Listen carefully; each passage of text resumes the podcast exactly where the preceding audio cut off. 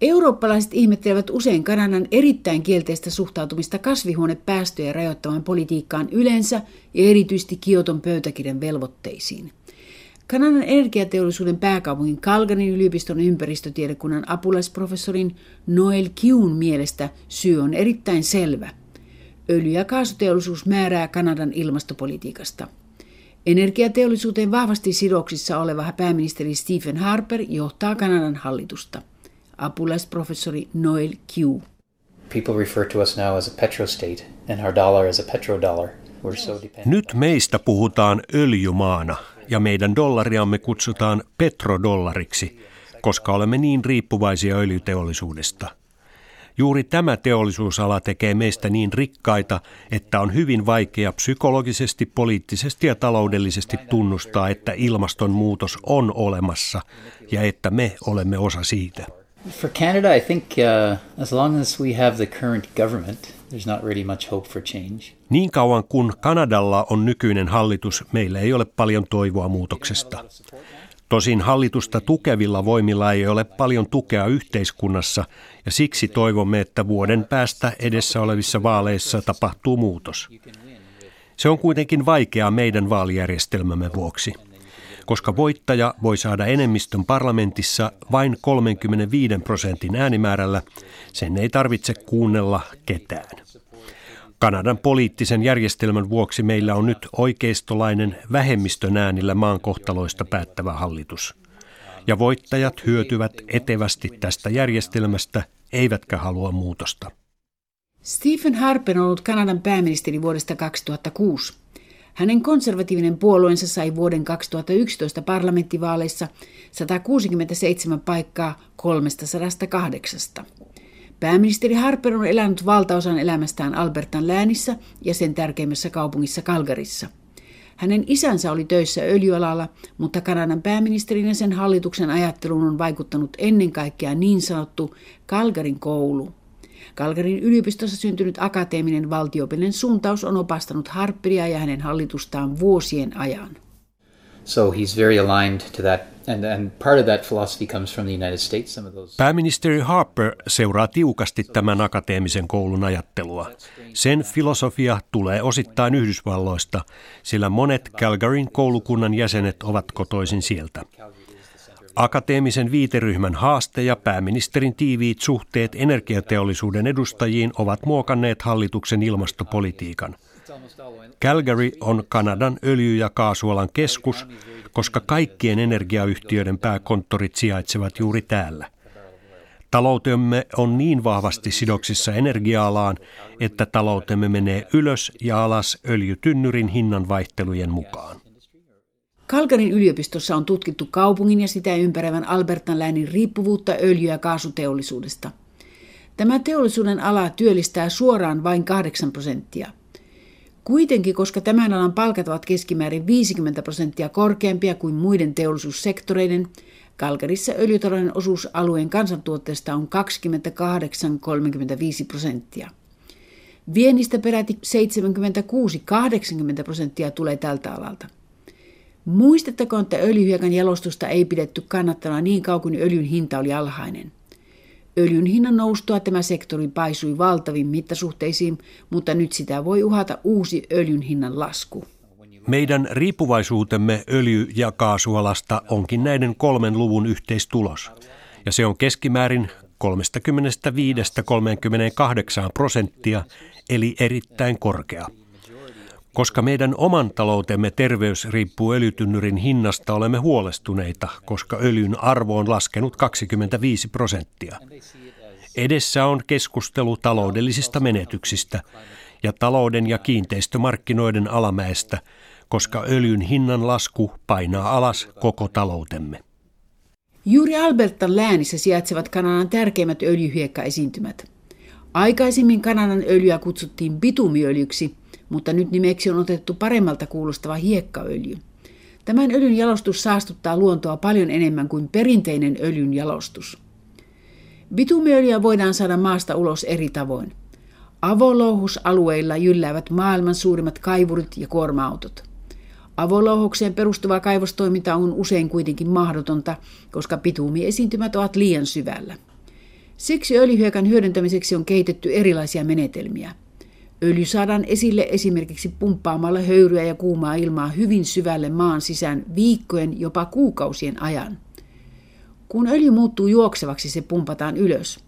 Maan päälle saatua öljyä pitää tietenkin jalostaa, ja tämä prosessi tunnetaan erittäin saastuttavana.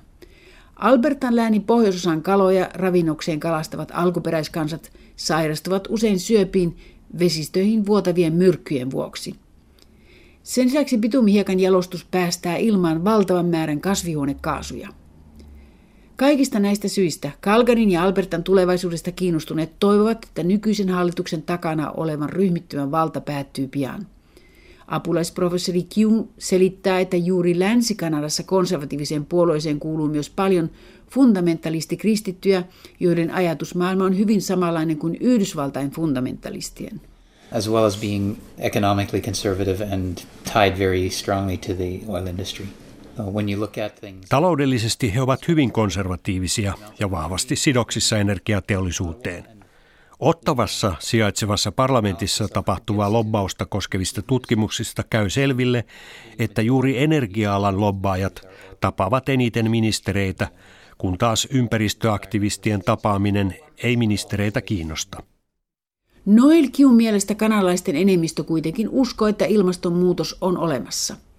Koska vallassa oleva yhteiskuntaryhmä onnistuu hyötymään Kanadan poliittisesta enemmistön näkemykset helposti sivuttavasta järjestelmästä, yleinen mielipide ei saa ääntään kuuluviin. All they have to do is motivate their base. So that's where the fundamentalist Vallassa olevien pitää vain onnistua motivoimaan omat kannattajansa, jotta nämä menevät äänestämään. Ja koska fundamentalistit sekä Kanadassa että Yhdysvalloissa ovat innostuneita äänestäjiä, Hallituksen on pidettävä vain huolta siitä, että se vie läpi jatkuvasti pieniä, suppeita ihmisryhmiä suosivia lakeja. Omien kannattajien tyydyttäminen ohjaakin hallituksen toimintaa. Tästä syystä hallitus ei välitä 60 prosentista, joka ei äänestä heitä. He huolehtivat vain hallitusta tukevasta 40 prosentista. I think this, this is the kind of manipulative nature of what they do because they present themselves as for the little guy. Kielteisintä hallituksen toiminnassa on se, että se esiintyy vaatimattoman kanadalaisen puolustajana, vaikka se on sidoksissa öljyteollisuuteen ja suosii politiikallaan suuryhtiöitä ja rikkaita. Sen politiikkaan kuuluvat veroalennukset ja yrityksiä kannustavat lait, mutta se jarruttaa ympäristöä suojelevia ja AY-liikkeen toimintamahdollisuuksia lisääviä lakialoitteita.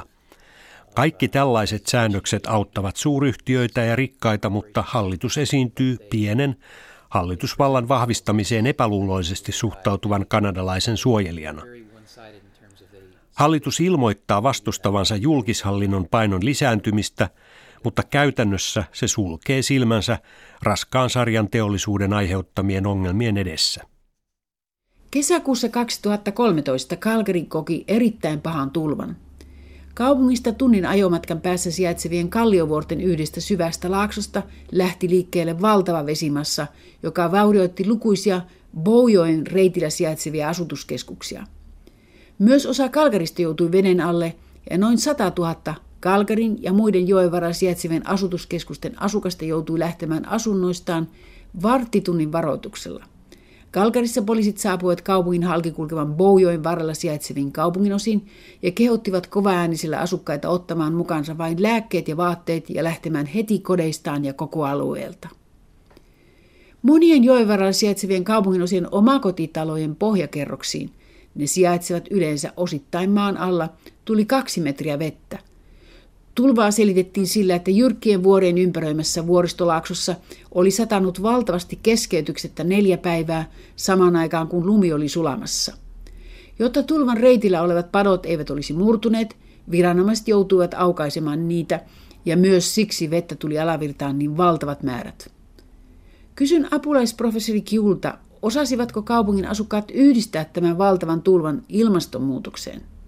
Hänen oma lähellä Bojoen uomaa sijaitseva kotinsa oli niitä, joiden pohjakerros täyttyi vedestä. Well, it depends on, again, the, the constituency you talk to. I mean, the conservative constituency will never make that connection. Tulvaa koskevat mielipiteet vaihtelevat sen mukaan, kenestä on kysymys. Konservatiivit eivät liitä koskaan tulvaa ilmastonmuutokseen. He saattavat myöntää ilmastonmuutoksen olemassaolon, mutta heistä se ei riipu ihmisistä. He puhuvat ilmastoa koskevista erilaisista vaiheista, sykleistä, joihin ihminen ei voi vaikuttaa.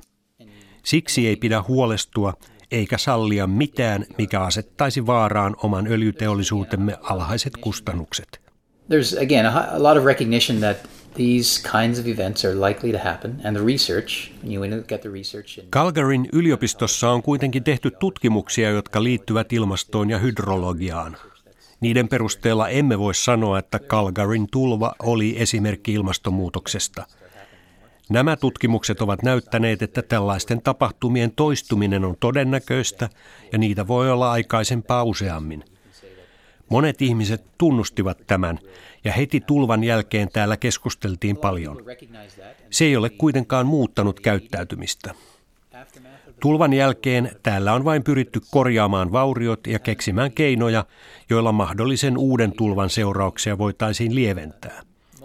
Nyt rakennetaan Boujoen pääuomasta vettä pois ohjaavia uusia sivujokia ja myös tunneleita, joiden avulla Boujoen sivujokien vesiä voidaan ohjata mutkan kautta Boujoen alajuoksuun. On rakenteella myös isoja patoja eräille alueille.